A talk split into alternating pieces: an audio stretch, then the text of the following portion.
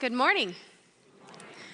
Uh, welcome to worship. I am Sarah, one of the pastors here at Hope. And so, with Steph's welcome, I want to welcome everyone here this morning as we continue in our sermon series about the culture of hope.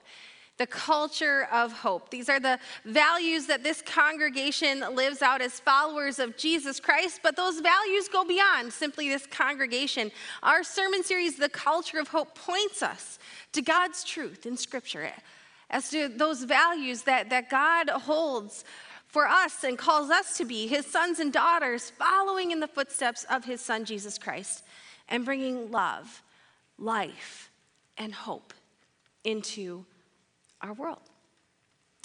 So, today we're talking about what it means to love others as followers of Jesus Christ? What does it mean to love others as followers of Jesus Christ? How does that take form? How does that take shape in terms of this congregation and also Christ Church globally, right? What shape does that take in our life together? Before we dive into our text today, let us begin with a word of prayer, if you would join me. Heavenly Father, Lord, I give you thanks and praise this day for the love of your Son, Jesus Christ, for this command that he gives us to love one another as he has loved us, because by this others will know that we are his disciples. Help us to open our hearts, our minds, our very lives to what his words would speak into us and inspire us to do in his name. It is in Jesus' name that we pray. Amen. Love one another. Two easy words love one another. Very simple command by Jesus, and yet it was the final command that he left for all of his followers here on earth before he went to the cross. Love one another. As I have loved you, so you must love one another. By this, everyone will know that you're my disciples if you love one another. And I wonder when you hear these words of Jesus, what comes to mind for you? What sort of attitude and response do you take on? And I have to wonder, you know, with Jesus, these are his famous words. We hear the golden rule all the time in our schools. We tell it to young people all the time treat others as you want to be treated, right? Love others as you love yourself. But as we hear this chant of, of Jesus, love one another, we hear it in our culture everywhere love one another. I wonder, I begin to wonder do we become a little desensitized to this command, this powerful command, this kind of intimidating command of Jesus, to be honest? Do we become desensitized to it? Meaning we hear it so often that we're like, you know what? Yeah, you know, if I just, if I'm kind to other people, if I show respect, if I show these basic ways of being of love and, and of kindness to others, appropriate affection, help others when I can. Uh, if, if, I, if I don't say a bad word about anybody else and I just don't rock the boat, I, yeah, I'm following in Jesus' footsteps. We become desensitized and we water it down a little bit. Do we, do we tend to respond that way? I know that there's a part of me that wants to respond that way. And yet, Jesus' command, especially put in proper context, it probably isn't going to leave us in a very comfortable place. It's probably going to make us a little uncomfortable. Because if we say we value, as followers of Jesus Christ, if we say that we value loving others, because Jesus commanded it. And even if we try to live like Jesus did and, and, and try to follow that command, his example, well, I don't know about you, but that makes me very uncomfortable. Just take Jesus' example. Think about how and why Jesus gave this value, this instruction, this command to us. He gave this command during his last week of life. He spent three years of doing ministry all throughout Israel and Palestine under the Roman Empire, right? And this last week of life, he goes into Jerusalem. And when he goes into Jerusalem, his very entry causes a bit of a stir among the people. Some people are excited. He's got friends everywhere he goes. But those religious elite, those rulers, right, they're put off guard. And Jesus, yeah, he's preaching and teaching, even doing some miracles, some healings. But he also goes into the temple and he overturns tables, calling out the evil that he sees among those who proclaim themselves clean and religiously elite. He has friends, but he is also making enemies in a short amount of time. And so then, on his last day with his friends, he goes and he celebrates a feast with them. He and his closest friends, his disciples, they go to an upper room and when they go in there, they kind of disregard some social norms. There's a, there's a, a, a, water basin at the door, but they ignore it and they keep going in. And, and, and so then they sit down, they have their meal. Jesus is enjoying all sorts of great conversation and the presence of his friends. He knows it's his last hours with them. So then, after they enjoy this meal, they're having a great time. He takes off his outer robe and he puts on a towel and he goes and gets that bin by the door. And he brings it in and he starts washing his disciples' feet. And Peter immediately, he's like, no, Jesus, you are not going to wash my feet. You're not going to take the form of a servant, of a slave, and wash my feet. And, and if you're going to wash my feet, then you might as well wash my whole body. Because if I'm that dirty just on my feet, then you might as well wash the whole, whole thing. And Jesus is like, whoa, slow down, Peter. no. Your whole body isn't unclean, but your feet are. So I'm going to wash your feet. I'm going to wash everybody's feet. And he goes around and he does this. He takes off that towel when he's done. He puts aside the bin, the wash basin, and, and he says, I wonder if you know what I've done for you. And think about this. This is Jesus' last few hours. And he says this I wonder if you know what I've done for you. You call me Lord and Master, and that's right. But if I, your Lord and Master, have washed your feet, so you must wash one another's feet. For the Son of Man didn't come to be served, but to serve. And he goes, and then he goes on to say, and now I give you a new command. Love one another. As I have loved you, so you must love one another.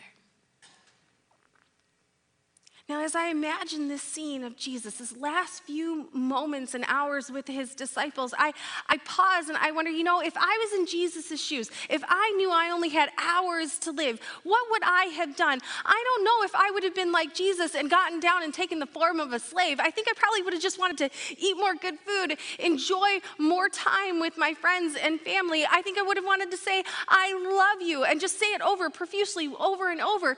But Jesus didn't do that. No, he made a point that love is more than just words and a nice meal together. Love takes a shape, it takes a form. And that love is sacrificial. That love takes shape in humble service.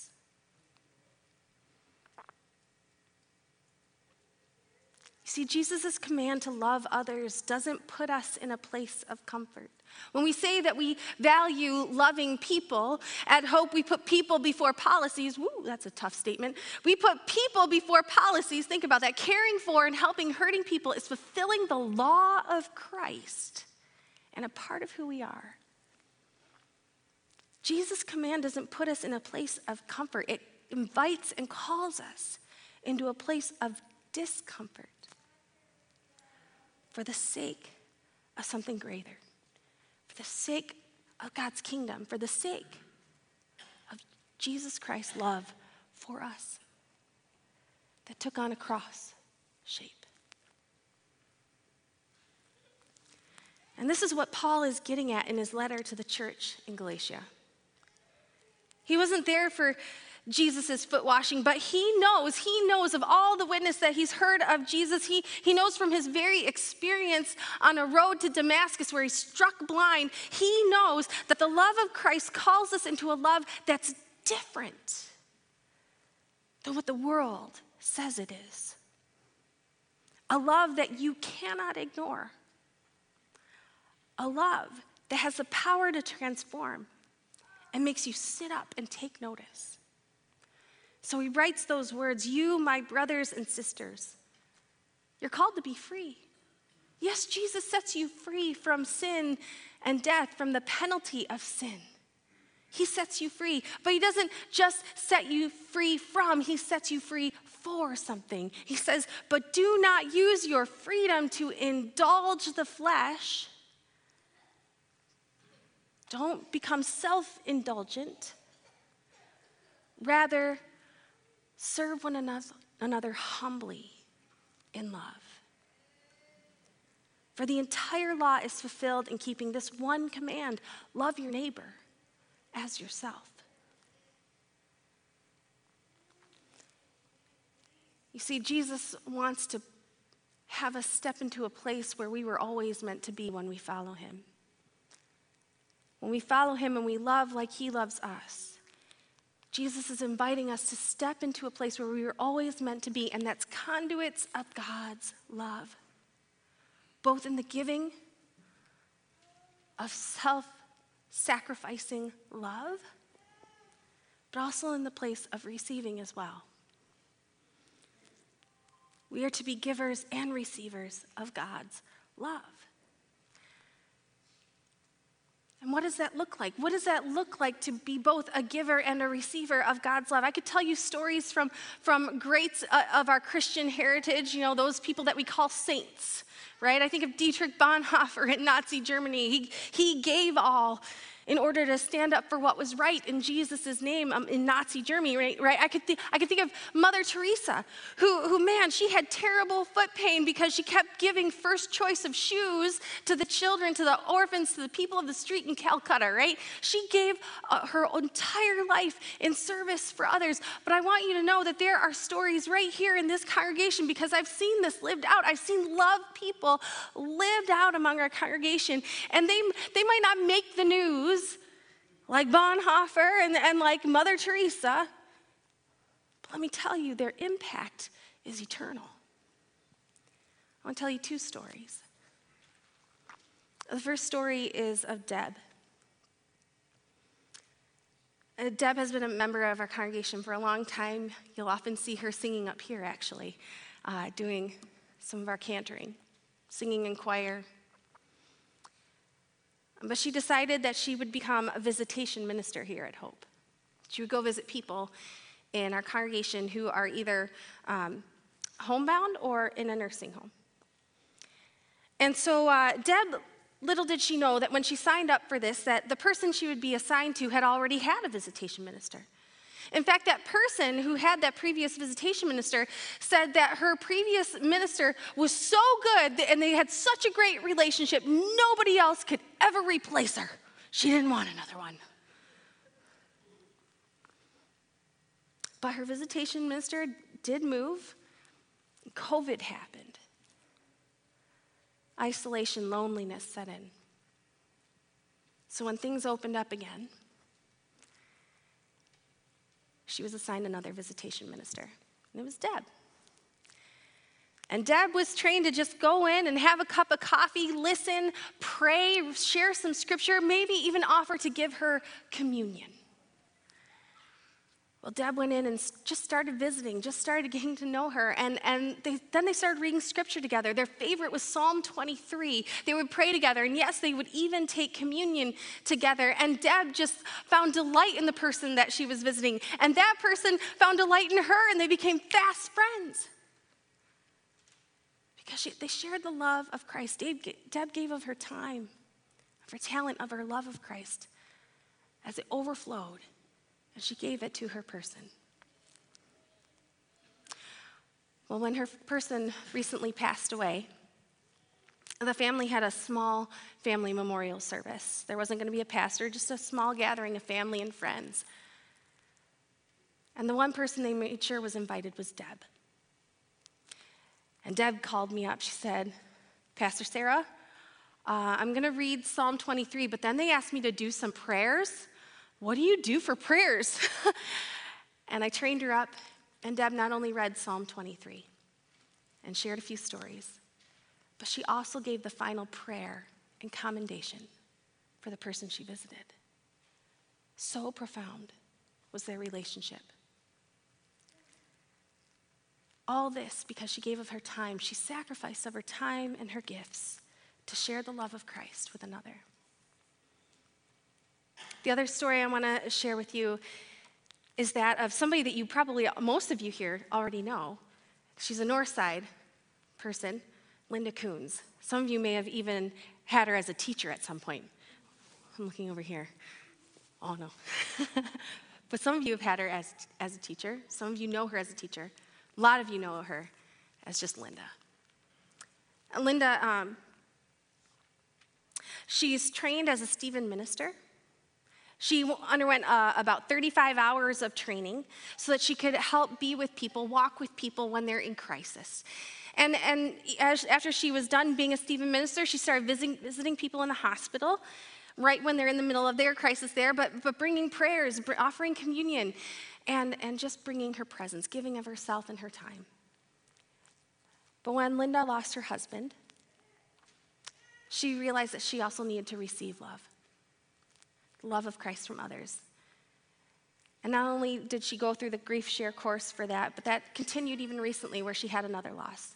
But I'm going to let Linda share it in her own words. If we draw your attention to the screen.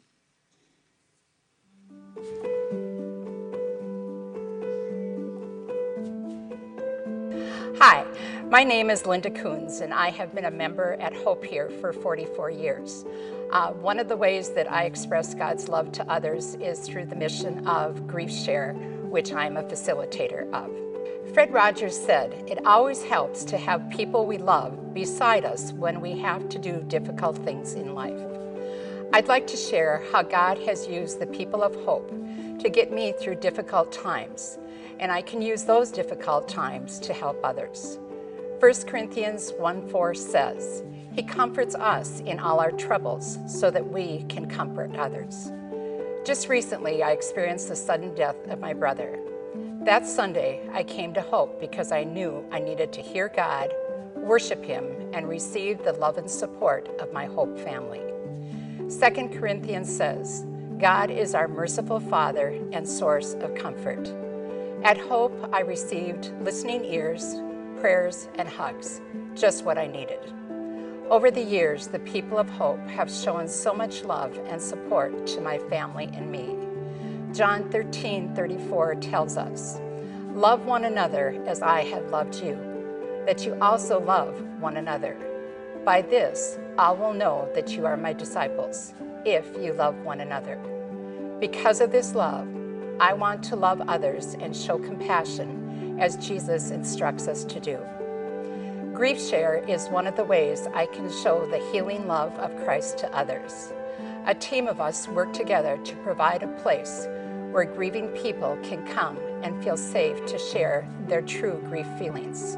Too often we say we're okay when really we're not. God is the healer. We are the listeners and prayers. A quote I read says it all God equips us with His love, guides us by His Spirit, and empowers us to reach out to a hurting world. Let a pastor know if you are in need of healing. They will connect you to the right ministry. Remember, our mission at Hope is to encourage all people to know the love of Christ. Oftentimes, it's through the members of Hope we experience Christ's love.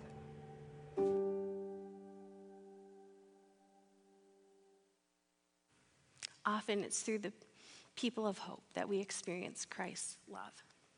Love others. Not only has Linda loved others, but God, she's received love from the people of hope. Giving of ourselves and our time, our gifts, so that other people can know the love of Christ. It has a profound and eternal impact From the store of love we have received from Christ, we are called to share that love, to give that same love to others. So today is an invitation that's twofold. As we look to this value of loving people, there's an invitation that is twofold. First is, where is God calling you to serve? How is He calling you to stretch yourself, to become a little uncomfortable so that you can give of yourself as He has given to you, so that others may know the love of Christ? You have time to give, to pray for others.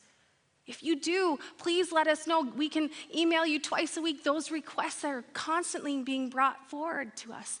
You have time to pray. Please sign up that up for that. Mark it in your bulletin. Put it in the offering plate when it goes by. Do you have an extra measure of time to give? Perhaps consider becoming a Stephen minister. It requires 35 hours of training, yeah. But man, the, the skills and, and the ways of listening that you learn through that, it helps you not only in helping people in crisis, but also just in your family and friends group, in everyday life. Are, are you a person who has time to give once a month to visit somebody who is homebound or in a nursing or care facility? Become a visitation minister. Write it down your, on the sheet in your bulletin. We'll connect with you.